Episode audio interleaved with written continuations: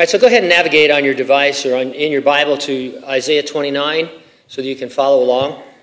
The topic we'll discuss there this morning the Lord diagnoses Israel with spiritual blindness and discusses how she got that way. The title of the message Random Facts on Blindness. Let's pray. Father, today as we uh, have come to worship you, uh, what a joy, what a blessing, Lord. You've given us a place and other people to be with, Lord, to share that divine experience. And Lord, you gave us your word. Uh, and it's really the primary way that you speak to us, Lord, that you deal with us. And so we want to get it right. We want to understand what this word means to Isaiah and to the Jews of his time, and uh, also uh, to those future Jews that he talks about, but also in our own lives, Lord. We don't want to overstep and claim anything that's not ours, but we don't want to miss anything that's ours either. And so I pray that by your Spirit you would minister to each heart here today. We pray in Jesus' name, and those who agreed said, Amen. I am also quite blind. If you're a fan, you might recognize that slightly obscure quote. It's from season one, episode 29, titled Operation Annihilation. Alien entities attach themselves to humans with cheesy 1960s special event, uh, effects. In an effort to separate them without killing the humans, they expose them to the full spectrum of blinding visible light. It works, but in the process, Mr. Spock announces, I am free of it and the pain, and I am also quite blind. As if he doesn't feel bad enough, Dr. McCoy then discovers he didn't need to expose Spock to the entire visible light spectrum, just to ultraviolet light. Spock need not have been blinded. Not to worry, he recovers, revealing to all that Vulcans have a protective inner eyelid for just such an emergency. The Jews Isaiah was speaking of, uh, uh, to rather, did not have such an eyelid. In verse 9, we read, Blind yourselves and be blind. The nation of Israel blinded itself. A spiritually blind nation. Not to worry, in verse 18, we're going to read, In that day the eyes of the blind shall see out of obscurity and out of darkness. I'll organize my comments around two points. Number one, Israel's blindness can serve as a warning to you. And number two, Israel's blindness can serve as a witness to you. Let's take a look at the warning in verses 1 through 13. You can be born blind. You can go blind on account of various injuries or illnesses. Rarely do you hear about a person who purposely blinds themselves. Israel did, without knowing it, and it prompts us to ask how before we get too far into our study. Now look at verse 13. Therefore, the Lord said, Inasmuch as these people draw near with their mouths and honor me with their lips, but have removed their hearts far from me, and their fear toward me is taught by the commandment of men. Their blindness stemmed from a disconnect between what their mouths and lips were doing and what was truly in their hearts. Okay, so you would say it is spiritual heart trouble. Well, there's an awful lot that can affect your heart. What was it for Israel? Well, it would seem that they had removed their hearts far from God. So you've heard of heart transplants? This is a heart removal. They decided they didn't need a heart for God. It was accomplished by preferring the commandments of men. He was referring to the addition of man made rules, rites, and regulations and traditions, which were extra biblical. Now, that in itself isn't always wrong. A lot of churches, ours included, have certain traditions and all, but what he's talking about here is when you believe that keeping the commandments of men and their traditions and what they've put down is more authoritative than the Word of God. He goes, that leads to the situation where you do not need a heart for God anymore because you are following the commandments of men and doing everything for external purposes. And then once you don't have a heart for God, then you still they still worship God, but not really. Their mouth and their lips uh, are, are motivated by things that are not genuine. In the New Testament, Jesus healed a man from a lifetime of blindness. He did it on the Sabbath. It violated man made commandments, added extra biblical traditions of men that healing was work, that could not be performed on the Sabbath. In some meeting at some point in history, a bunch of rabbis got together and said, Oh, what about healing? Is it okay to heal on the Sabbath? And they bantered back and forth. They finally decided no. You, I think it, they, what they came down to was it's okay if somebody's going to die, you're bleeding to death. They can stop the bleeding and preserve you until they can work on you after the Sabbath. But to just go up to somebody who and heal them, well, that's a work, and that's to be condemned. So, this is the kind of thing, it's an extreme example of it that we're talking about. But when you start to believe the commandments of men and put them over the authority of the Word of God, that's how you start to act, like the New Testament Pharisees and scribes and Sadducees, uh, where you don't need a heart for God anymore. And so, elevating the commandments of men over the Word of God began a process that eventuated in Israel's spiritual blindness. And so, verse 1 Woe to Ariel, to Ariel, the city where David dwelt. Add year to year, let feasts come around. There are only two places where Ariel appears in the Old Testament. In Ezra, it is a mermaid with red hair. No, I'm sorry. In Ezra, it is a proper man's name. Wow. That's stunning. And in our text, we see it no less than five times as a name for Israel. Now, as with a lot of things, eh, there are multitudes of different uh, definitions or meanings. A lot of scholars will say, well, Ariel means this or Ariel means that. All I can tell is that it is a name that God gave to Israel, and it seems to be an endearing name. It's, it's uh, like a precious name. It's like, you know, maybe a husband and wife or you and your children would have certain names for each other. And so he's calling Israel here Ariel. And it harkens back to the glory days of David. That's one of the reasons I think it's that, because he brings up David, who was the man after his own heart. And that time, you know, uh, short though it may have been, when everything was firing on all cylinders for Israel. And what he's saying here in verse 1 is that in all of their distresses that he brings upon them, the nation will always be his beloved Ariel. Year to year in feast is a description of what the Lord intended for his nation to be ruled over by the man after God's own heart, the worshiping, dancing king, while celebrating feast after feast after feast, year after year after year. The Lord had such high hopes for them and, and such wonderful plans for them.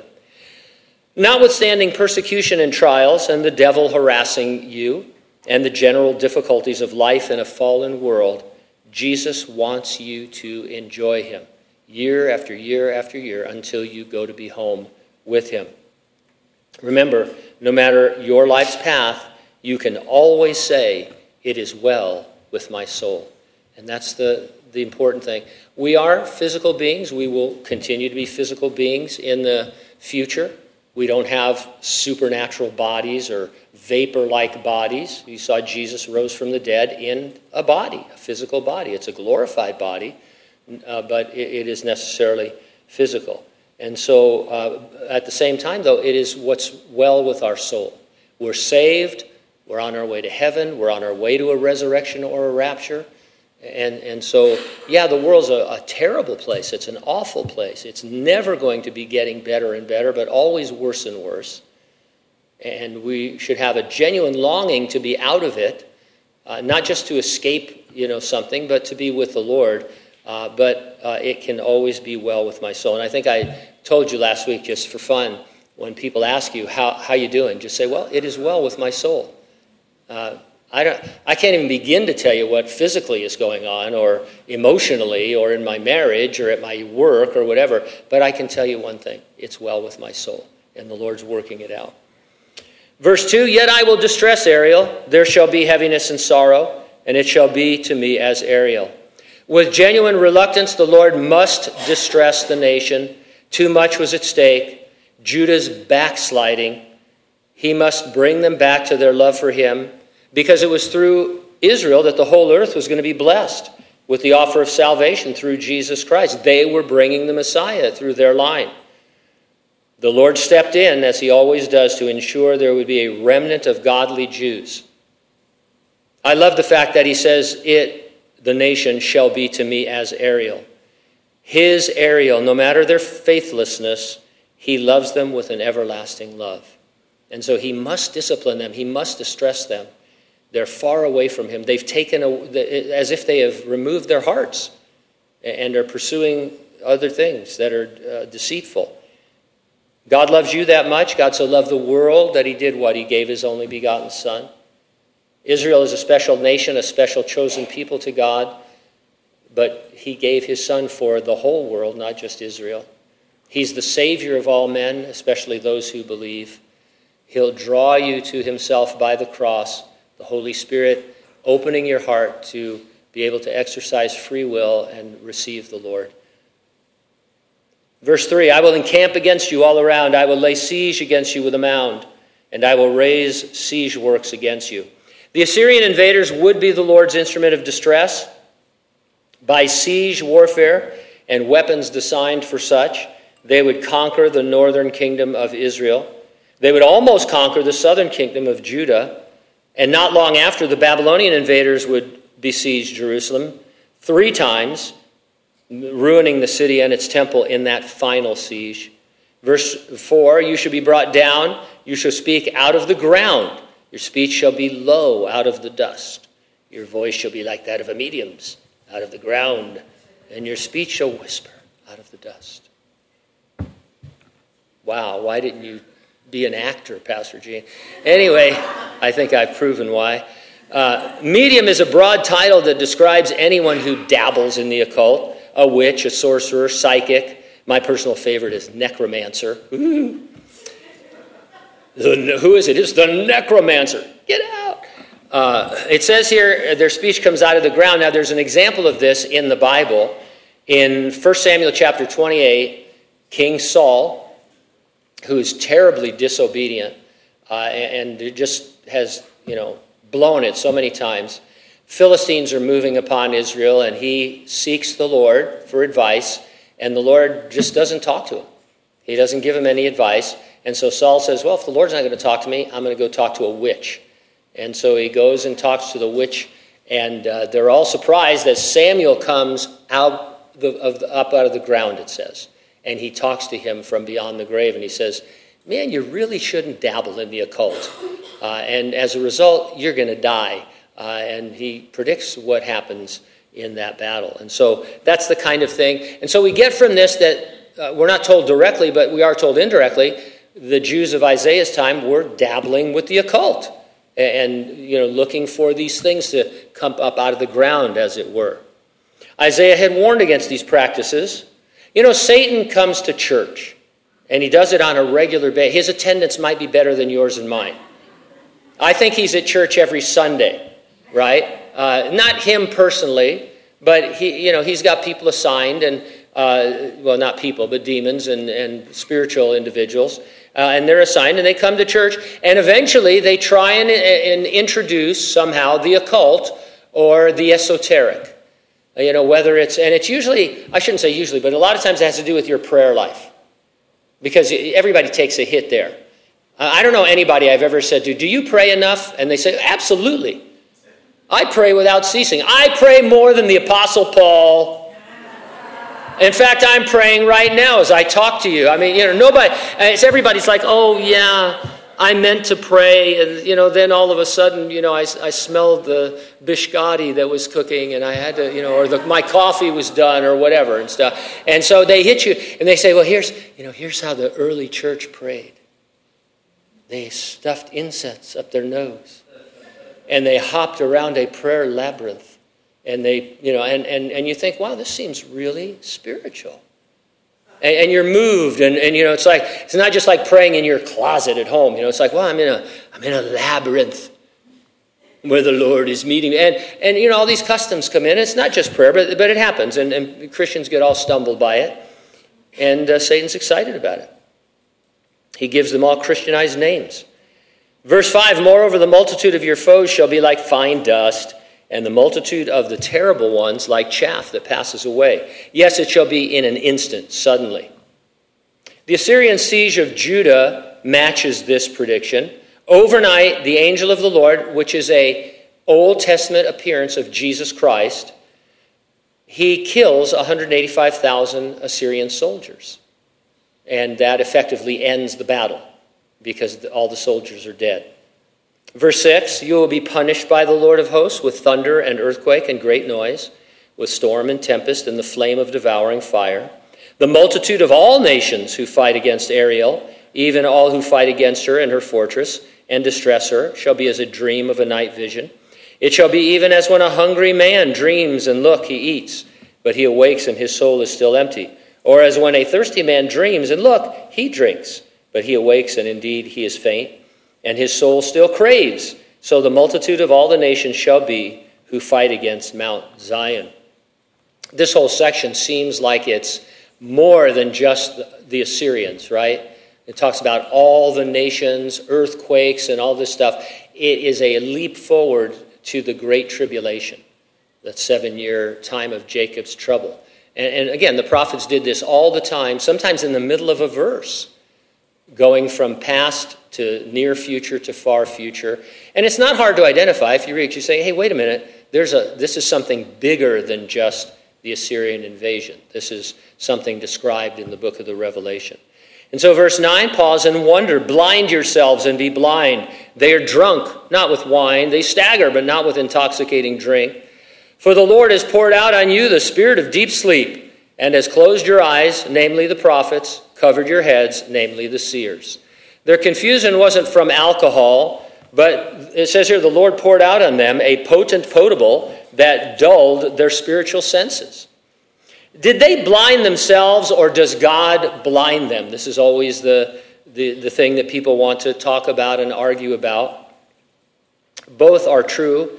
Since they were acting in a manner that could only lead to spiritual blindness and they would not repent from it, God let it happen and then enforced it. And so we've seen that they were, they were listening to the commands of men, following the commands of men, forgetting the, the word of God. Uh, and that led to the removal of their heart because they didn't need it anymore, and to lips and mouth praising the Lord in a phony, hypocritical way. God gives them all kinds of time to repent. He sends them genuine prophets like Isaiah and Jeremiah, and they ignore those guys. Sometimes uh, persecuting, well, all the time persecuting them or killing them. And so at some point, God says, if you want to be blind, I will help you. I will withdraw my support or I'll do something positive to, to make you blind and you can live in your blindness. This is a Romans chapter 1 situation. We've talked about it a lot, where God says there is a downward progression. If you don't want to keep God in your heart, then I'll just back off and let you have your own way and it's not pretty because of what men do to each other. And I think, you know, not just me, but a lot of people think that's the place we're at in our society today in the United States. God has taken a step back and He says, I'm going to let you do what you want to do. These are the leaders you deserve. This is the morals you deserve. This is what you deserve if you want to live this way. You can still be one nation under God, or you can be one nation under man. Uh, and so that's what's going on here in Israel. It says, hey, uh, you, you want to be blind? I will cooperate with you. Be blind.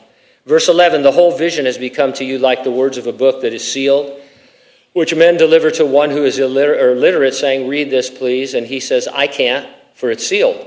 Then a book is delivered to one who is illiterate, saying, Read this, please. And he says, I am not literate. So imagine you go to your doctor, he orders an MRI of your brain because something's wrong. He receives the results in a sealed envelope but doesn't open them.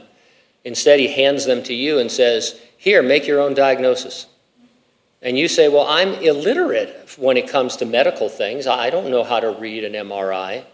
I remember when I was at UC Riverside, I took some crazy class in uh, comparative psychology where we had to dissect a sheep brain.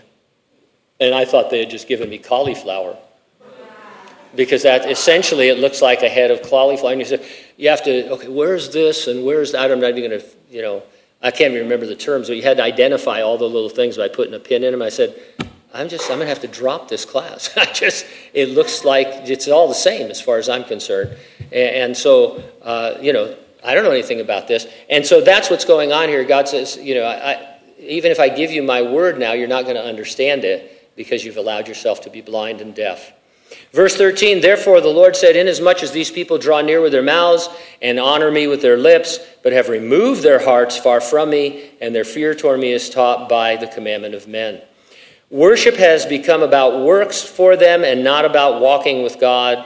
Works always, always, always appeal to our pride.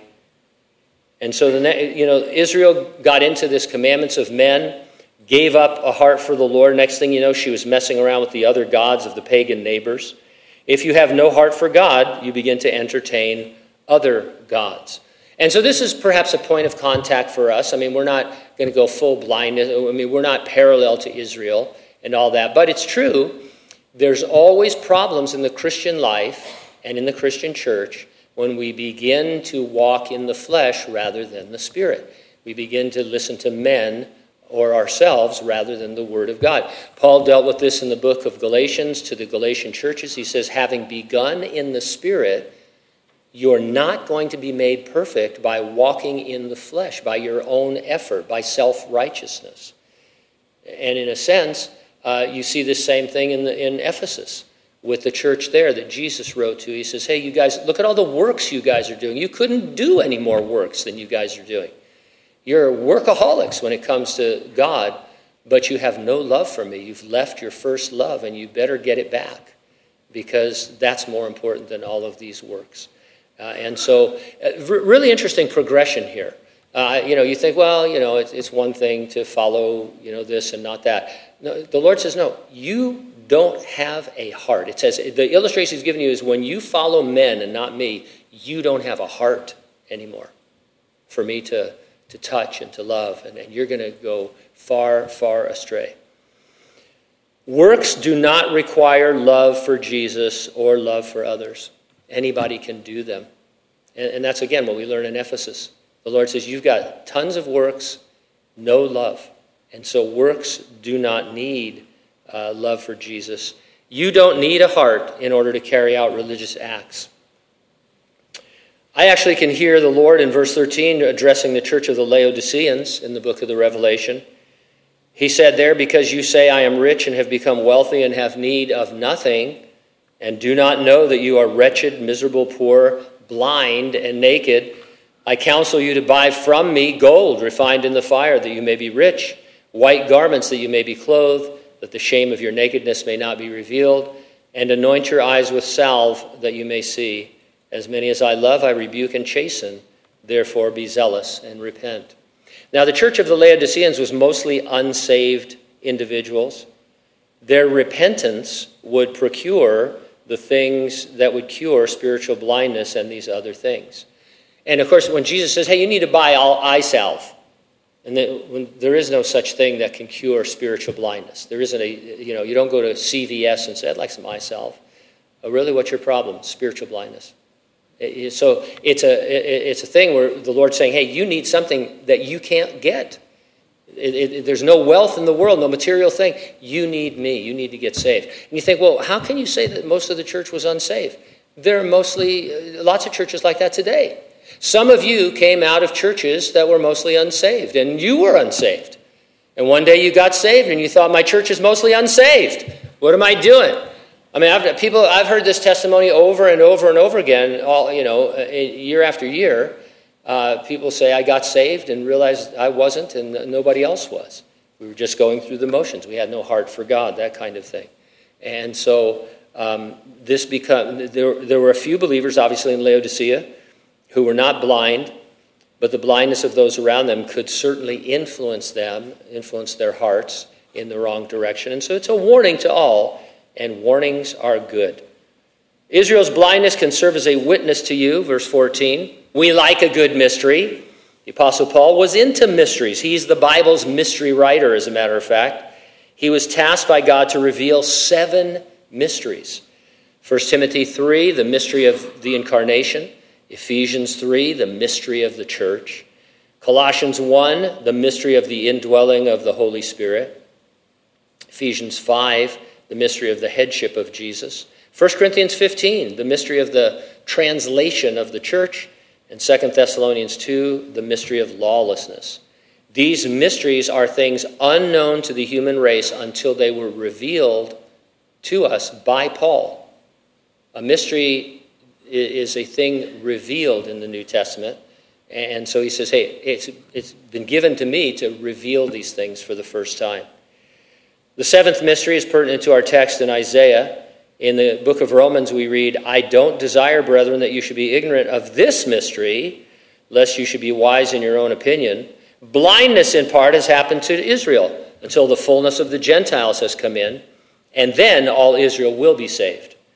Blinded, the nation of Israel did not see and does not see their Messiah was and is Jesus Christ. They will when he returns in his second coming. Meanwhile, God's program is the gospel going out to the whole earth. And one day, the fullness of the Gentiles, the last non Jew who's going to be saved, will be saved, and God will rapture and resurrect the church, and then he will begin to deal with his nation of Israel directly again.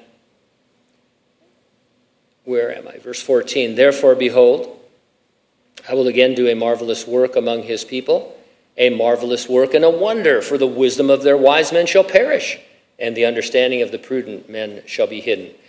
They were substituting the commandments of men, here called the understanding of prudent men. The Lord says he's going to cause all that to perish and do a marvelous work and a wonder. He means that the Jews will look upon the returning Lord, they'll realize he is their God and King, and all Israel will be saved by the end of the tribulation and they will no longer follow the commandments of men that are hollow and empty and all, but they will have a heart for the Lord. In fact, the Old Testament says he will give them a heart of flesh. Verse 15 Woe to those who seek deep to hide their counsel far from the Lord, and their works are in the dark. They say, Who sees us, and who knows us? This reminds me of the many warnings of false Christs and false teachers in the end times we should be skeptical and check these things out. This isn't so much, you know, the secret sins that every Christian has that God knows about. That that's true, and but that's a, a topic for another time. He's saying here there are those who claim to have deep knowledge, secret knowledge that you know they're willing to impart to you. And so beware in the last days uh, of deceiving spirits, of seducing spirits, and all of this. I think there's a big push on right now. I'll just say this and get you know there's a big push on right now for Mormonism to be uh, considered mainstream Christianity. And uh, it's really, if we are here long enough, uh, you know, uh, be, not raptured and resurrected and all, you're going to see that happen. Uh, you know, and, and there's a lot of different ways in the world that's, uh, you know, going on that way, but that's going to happen. so these are the kinds of things that we're looking at in the end times deception, seducing spirits, the occult, uh, all of that kind of thing. And um, it's, you know, who sees us kind of a thing. Verse 16 Surely if things turned around, shall the potter be esteemed by the clay? Shall the thing made say of him who made it, He didn't make me? Or shall the thing formed say of him who formed it, He has no understanding? Now, the potter working with clay, that's a favored illustration of God to show his relationship to Israel. The potter makes something that is both beautiful and useful. It has beauty and it has purpose. Clay is inanimate. It ought to yield to the potter's touch on the wheel. However, in the case of Israel and other nations as well, the clay hardens itself and talks back. Can you imagine? Some of you have worked with pottery before, you know, and you're like doing the wheel and, you know, more, more speed, less speed. Uh, you lop stuff off, more pressure, less pressure and uh, maybe you're making, uh, you know, I don't know what you're making, but you're making something. It's in your mind, and you're making it, and all of a sudden the click goes, "Hey, hey, I feel that." Well, who just what? You ain't making me an ashtray, buddy. well, I need an ashtray. Yeah, well, watch this, you know. And uh, it, I mean, clay doesn't really do that unless it's you and I. Uh, but the, you know, many times the, the, Lord you know gives us that illustration. Like you guys are like clay that is uh, you know hardened and back talking and stuff. And so uh, the Lord says, hey, you know, I, I, need you to not resist me. And that's going to happen with Israel in the end times. They will quit resisting the Lord. Verse 17 Is it not yet a very little while till Lebanon shall be turned into a fruitful field, and the fruitful field be esteemed as a forest? Historians say that Lebanon was where the invading armies would encamp uh, that would then come against Israel and Judah. In the future, he says this is going to be a fruitful field with such abundance and growth, you'd think it was a forest. And so maybe it's just a tomato field, right? Uh, but it's a 10 foot high tomato field. I mean, and you look at it and you think, man, there's a forest over there. But when you get close, it's just an abundant, you know, produce and all of that kind of thing. And again, now we're looking ahead to the millennial kingdom, to the thousand year kingdom, when many wonderful physical changes will occur on the earth. If you've never heard some of these terms, the Great Tribulation, or, well, it's got a lot of names. We like the time of Jacob's trouble, but for purposes today, it's the Great Tribulation. That is a future seven year period during which the Lord pours out judgments upon the inhabitants of the earth in an effort to save them, to preach the gospel to them, but he is especially working with the nation of Israel to bring them to salvation. The Jews who survive that time of Jacob's trouble will be saved, as will a multitude of Gentiles. The second coming is the return of Jesus from heaven which ends the Great Tribulation. He comes to the earth and he establishes the millennium or the millennial kingdom, not the millennium falcon. Uh, it's a 1,000 year reign over the earth by Jesus after his return. So that's what's going to happen in chronological order. Verse 18 In that day the deaf shall hear the words of the book, the eyes of the blind shall see out of obscurity and out of darkness. Arnold Fruchtenbaum says when the nation moves away from its stranglehold of traditions, rejects the commandments taught by men, and turns fully to God, then her spiritual blindness and spiritual deafness will be removed. Verse 19 The humble shall uh, also increase their joy in the Lord, and the poor among men shall rejoice in the Holy One of Israel. This is more future kingdom talk. Jesus said those who would rejoice in that future kingdom were the poor in spirit, mourners, the meek, the merciful, those who hunger and thirst after righteousness. That's at the heart of his uh, you know, Sermon on the Mount in Matthew chapter 5. Verse 20 For the terrible one is brought to nothing, the scornful one is consumed. All who watch for iniquity are cut off, who make a man an offender by a word, and lay a snare for him who reproves in the gate, and turns aside the just by empty words. Uh, this is how a, a, peek at the morality and the justice and the righteousness and the ethics of the millennial kingdom. Uh, God will not allow corruption. Uh, he will not allow scorn, uh, reproof, those kinds of things. He will deal with them. They'll, they'll still exist because there will be human beings in the millennium. Everybody who goes into the thousand years after Jesus returns is saved, but then they have children, and their children are not saved. And like any other not saved people, they're weird and they do weird things. But in that day and age, it'll be dealt with swiftly, justly, in righteousness. And that's what is being said here. Verse 22 Thus uh, says the Lord who redeemed Abraham concerning the house of Jacob Jacob shall not now be ashamed, nor shall his face uh, not grow pale. This takes us back to the beginnings of God's chosen nation. The Lord chose Abraham. His name was Abram at the time. He made a covenant with him that is unconditional. He promised to do things for Abraham. Abraham had to do nothing and can't add to it, he can't help it along. He just is the recipient. What he was promised generally was prom- uh, uh land, multitudes of descendants, and that all the nations of the world would be blessed through him and them. Jacob here is signaled out uh, singled out rather because it was through him that the 12 uh, tribes of Israel would descend. Finally, after centuries, Israel will be in a spiritual condition to receive their promises by recognizing the Messiah. I think last week or a couple of weeks ago, I've said, I said, and I've said before, what you see happening in the Bible and in the world, it takes just as much time as God has given it. No more, no less. Uh, well, I guess it could take a little bit more if we resist the Lord, right? Uh, in our personal lives. But the idea is that God has a plan and He's working out that plan, uh, and it involves the Abrahamic covenant and His promises to Israel. Verse 23 But when He sees His children, the work of my hands in His midst, they will hallow my name and hallow the Holy One of Jacob and fear the God of Israel. God's intent for his beloved Ariel has always been that they reveal him to the Gentile nations. In the millennium, they will finally and fully hallow God's name and be a witness to the unsaved. The A team used to say, I love it when a plan comes together. This verse speaks of God's plan of redemption of the human race and the restoration of creation coming together in the millennial kingdom. And verse 24 these also who erred in spirit will come to understanding, and those who complained will learn doctrine. Quoting Dr. Fruchtenbaum again, he says, verse 24 reveals the end product of Israel's national regeneration. Israel will understand the Word of God, now partially blinded in their ability to understand the Scriptures. In the future, they will fully understand. Israel's blindness is a witness that we are in the fullness of the Gentiles.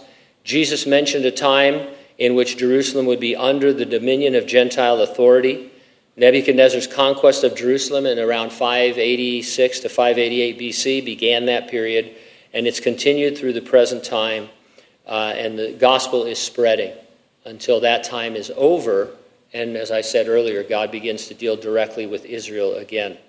Speaking of the Gentiles and blindness, uh, by the way, a Gentile is anybody who is not a Jew. I didn't know that for years as a young Christian. I thought the Gentiles was this a lost race of giants, or you know, and uh, and you know, of course, growing up, I thought there were the Italians and everybody else, you know. So um, uh, it would be. So you should spend some time with me uh, over coffee. It would astonish you, astonish you at how ignorant I really am. Uh, but uh, it's. I'm not saying that to be falsely humble either. I'm saying it to be ignorant. Uh, but anyway. I don't know what I was talking about.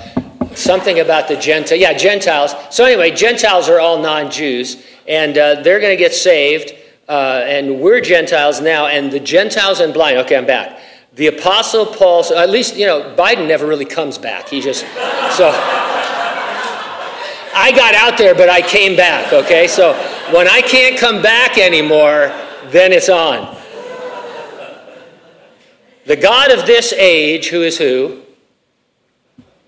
Satan. Satan. Uh, I give you these chances to respond, and you just don't do it. The God of this world has blinded the eyes of unbelievers so they cannot see the light of the gospel that displays the glory of Jesus Christ, who is the image of God. And so, you know, he has a lot of strategies for doing it, but the devil is about blinding eyes, keeping uh, your eyes blinded if you're not a believer, so that you can't see God. And the gospel, when we share the gospel, it is the power of God unto salvation, which we would say in this case to open blinded eyes. And so that's the warfare. I'm a Gentile unbeliever. My eyes are blind. I cannot see spiritual things. I cannot hear spiritual things until the gospel is preached. And then there is a power unto salvation. And my heart is open to receive Jesus Christ. So, what is job one for the Christian? The gospel. Preaching the gospel. And by preaching, I mean just sharing with people how to believe, what to believe, who to believe. Uh, there's other things we're called to do. Praise the Lord. Make sure you're called to do them. Don't do them in the energy of your flesh for your own purposes, but there's things other but job 1 is to share the gospel. Now what is the gospel? Paul defines it in 1 Corinthians 15, but essentially it's that Jesus became man, died on the cross for your sins, rose from the dead, that you might be saved. You're a sinner. You and I are born sinners. There's nothing we can do about it. We, we cannot save ourselves. No other man can save us. No philosophy can save us because we're sinners at the root. We have a sin nature. The only way that we could be saved was if God, who is perfectly holy, becomes us and lives a perfectly holy life in our place, and then takes our place in death on the cross. And that's exactly what Jesus did. He says, I'm God, but I'll become man. I'll still be God. I'm the God man. I never quit being God, and I'll never quit being man. I'll make that sacrifice, but I'm going to die on the cross. And while I'm on the cross, I'm going to say to you, I have a robe of righteousness because of the life I've lived and the nature I have, I can give that to you. And I will take your filth of sin, your filthy garments on myself. We'll make that exchange. And because of that, when my Father, when our Father looks at you, he will see me. He will see you in me. And that judgment will pass. And then after that happens, and the Holy Spirit is living inside of you, God inside of you, will start changing you. Will give you power over the flesh, power over the devil, power over sin. Old things will pass away, all things will become new. Your addictions will be gone, and your affections will be mine, and, and you'll begin to grow. It'll be two steps forward and one step back a lot of times because you still have a propensity to sin, but you will grow and you will grow because I will complete the work I began in you. I will present you faultless, uh, faultless rather, before my Father in heaven. And one day you'll be in a new body. Whether you die and are resurrected or whether I'm, rapture you, you will have a brand new glorified body that cannot sin. Well, how's that possible, Lord? How, how can a, a free will being not sin? God has free will and he cannot sin. And one day there will be a race of people, you and I, who will be in heaven with the Lord in our glorified bodies with free will and unable to sin for eternity upon eternity. Are you saved? If not, today is the day of salvation.